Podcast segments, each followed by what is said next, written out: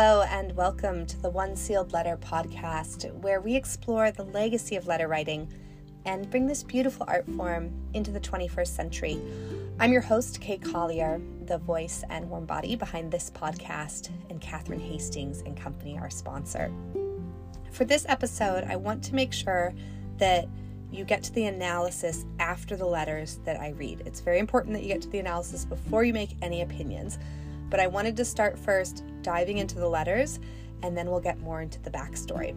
Fascinating story that we have today. Before we get into the letter, just a little bit of background on this. Um, Abraham Lincoln was married to Mary Todd. If you're reading the name of the episode and going, wait, who is Ann Rutledge? I thought he was married to Mary Todd. You are right. There is a legend about Abraham Lincoln um, falling in love with a woman named Ann Rutledge before his marriage. And so we'll talk a little bit more about that backstory. For these letters, they would have taken place before he met Mary Todd. There's a series of letters, but I'm just going to read one letter from Ann Rutledge and then one labeled Abraham Lincoln. It's a little bit hard to read, just because of the writing and the grammar. So I'm going to do my best. Hopefully it sounds coherent for you. This first one is signed from Anne. My beloved Abe, please do not come tonight. I am ailing with a cold. Ma says I must take a sweat right after supper. So I send this by Nancy. She is faithful to us now. Uncle Robert is going to Springfield tomorrow. He says he will fetch anything you want if you will let him in, let him know in time. I had missing you tonight, but Paul will often in prayer I get better tomorrow. I long no more for intelligence to come out of New York. You are all in all to me. He never persuade his love for me like you do. So tender and caretaking, I am full of happiness. Newton Graham says he will help me the half hour school after school. So, with your help, I can be enlightened in the year for the female college. If I can make it, Paul wants me to have advantage, same as David next term. I study hard with overflowing heart to make you happy, and I long to proclaim worthiness in your sight. I can write to you like you to me, Bittern, trying to talk with everybody around, like it is almost always the case. I've been weaving this morning. Tilly is going to spin some thinner thread for me for my shams. Well, Nancy is done visiting with the girls, so I close. Think of me as I think of you, for I am thine forever. Anne. P S. Come tomorrow night anyway. Mentioned it's a hard to read, just so you get a sense of how things are spelled. Uh, Nancy is spelled Nance, N A N C E, and then capital C period. Things like says, S E Z, can, K I N, worthiness, W O R T H Y N E S, even things like some, S U M, and so it's a little bit hard to read. Even things like come tomorrow night, come, C U M, tomorrow, T O M O R O, and then night, N I T E, anyway, E N Y dash W A Y. Very hard to read, but I hope you got the gist of what was said there. Okay, the next one is signed Abe. My dearly valued Anne, it greatly pains me to hear from Nancy regarding your condition. I am sending with her so you will know when she gets back that I will be over tomorrow early. I have been saying over and over to myself, surely my traditional bad luck cannot reach me again through my beloved.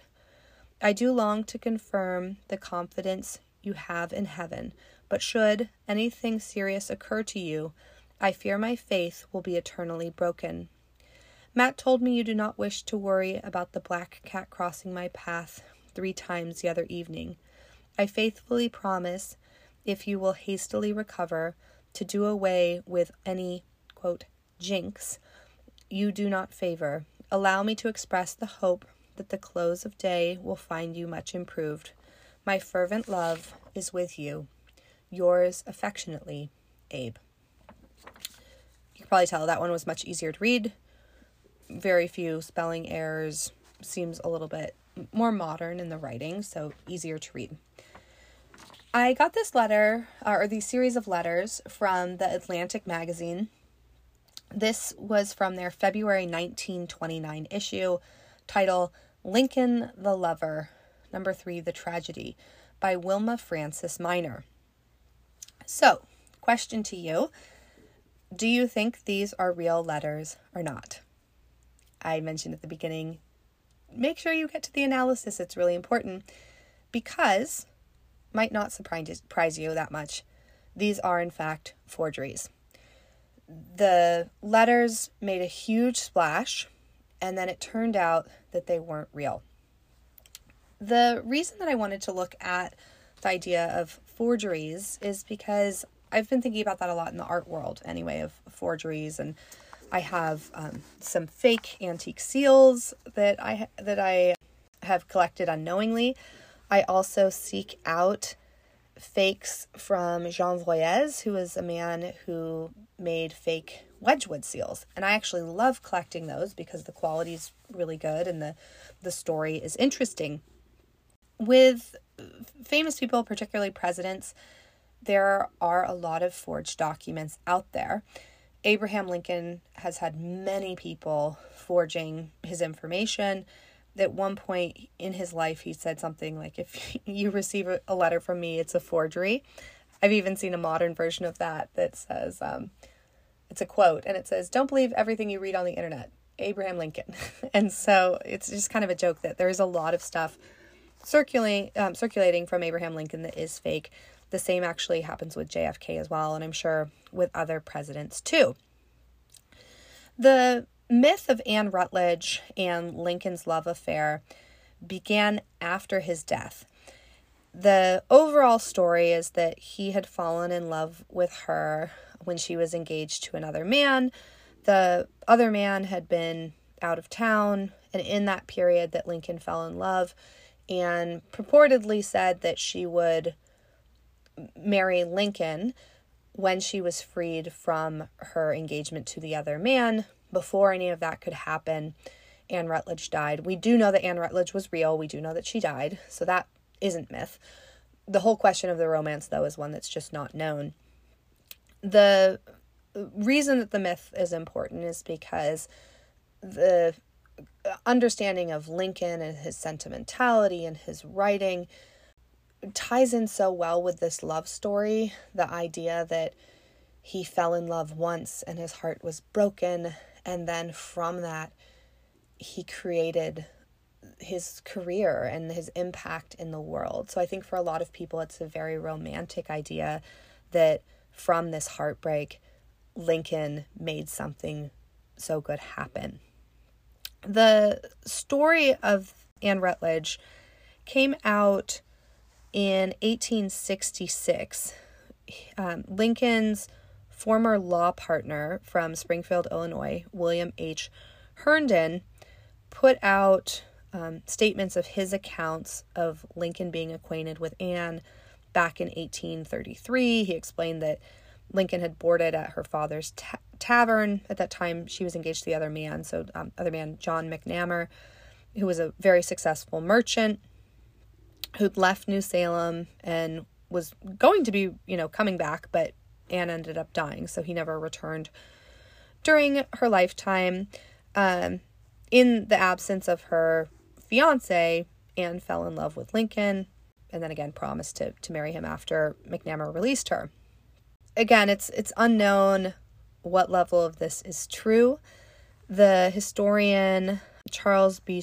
Strozer wrote quick conclusion about this, um, and I'm going to read what he said. Ann Rutledge may have been Lincoln's first love, and her death may have been prompted, and may have prompted a severe depression on his part.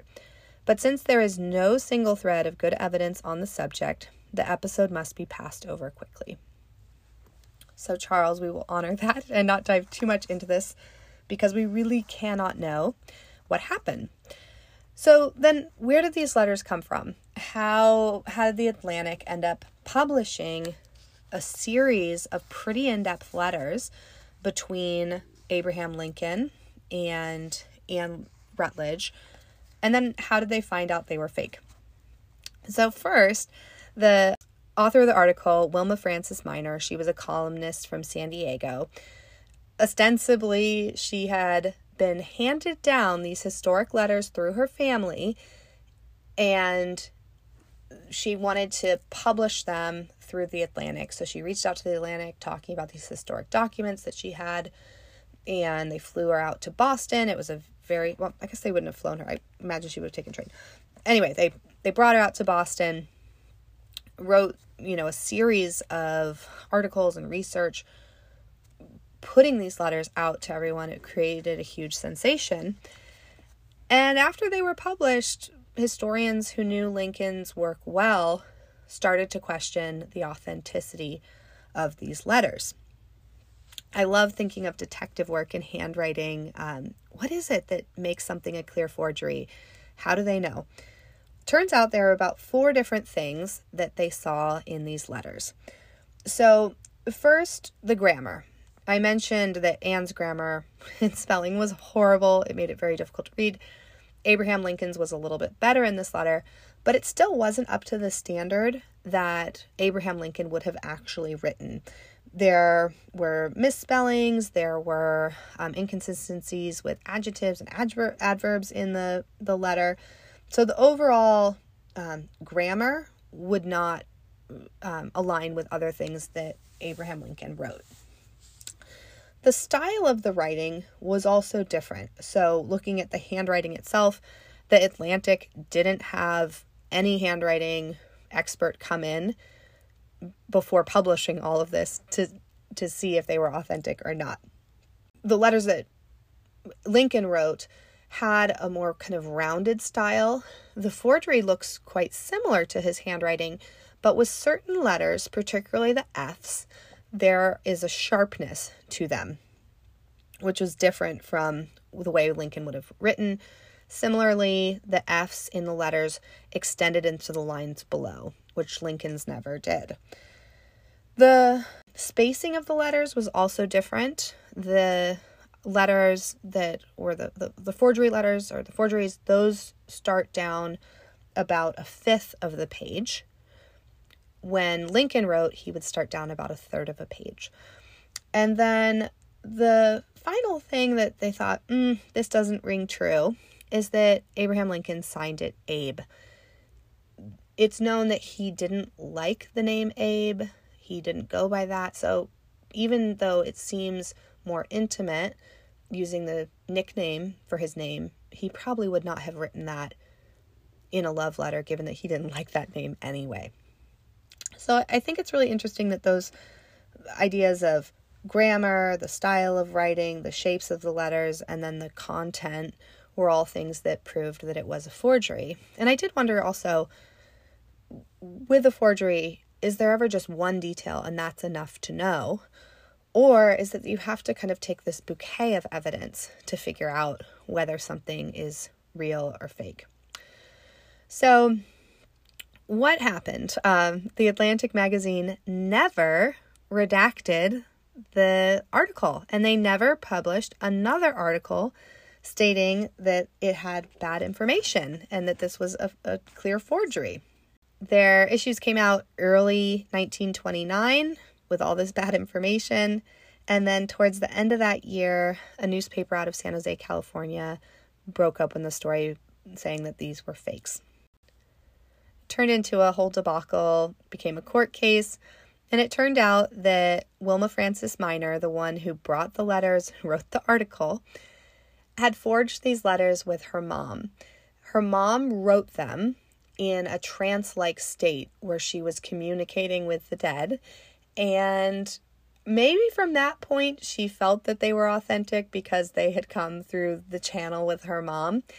But the handwriting um, in the forgeries and her mom's handwriting matched. So it was very clear that these were, in fact, fakes. And then Wilma Francis Minor admitted it. So it's just kind of an interesting story, I think, because the inconsistencies in the style were things that made it clear it was a fake. The thing that I find most interesting, though,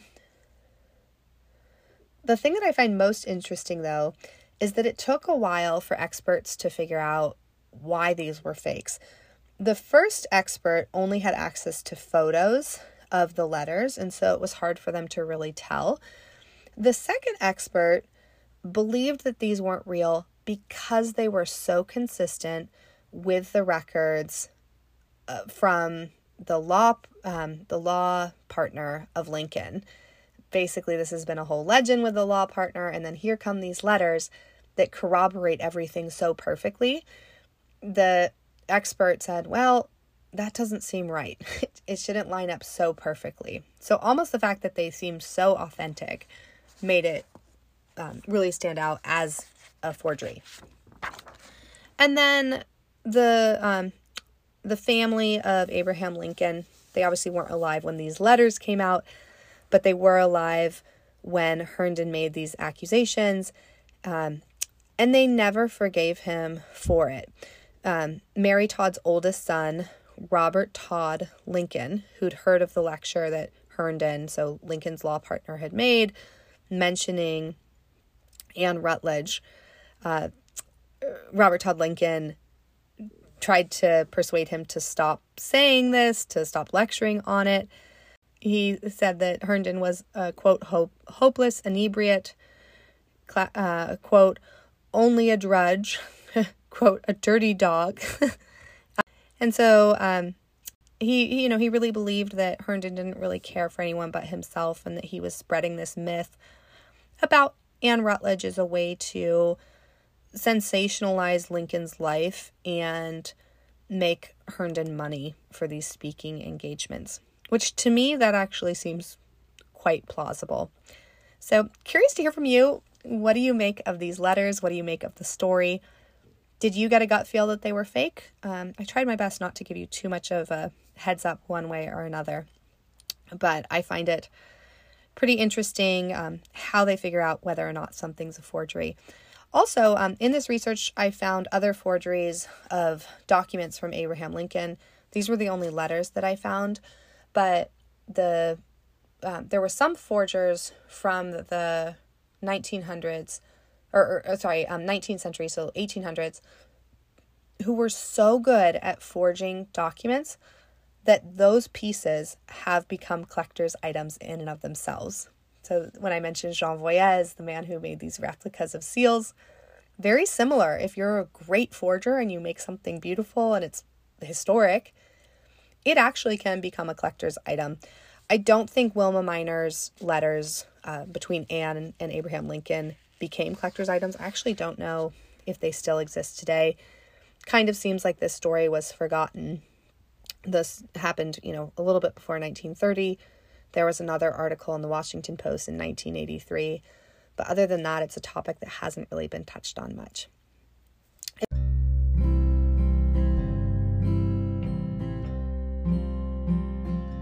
If you enjoyed this episode, please share it with your friends. Please be sure to subscribe. Write a review, give it five stars, let me know what you like about the podcast, and if you have ideas of things that you want me to cover, please send me a direct message and let me know. You can write me on Instagram at Catherine Hastings Co, or via email, Catherine Hastings Co at gmail dot com.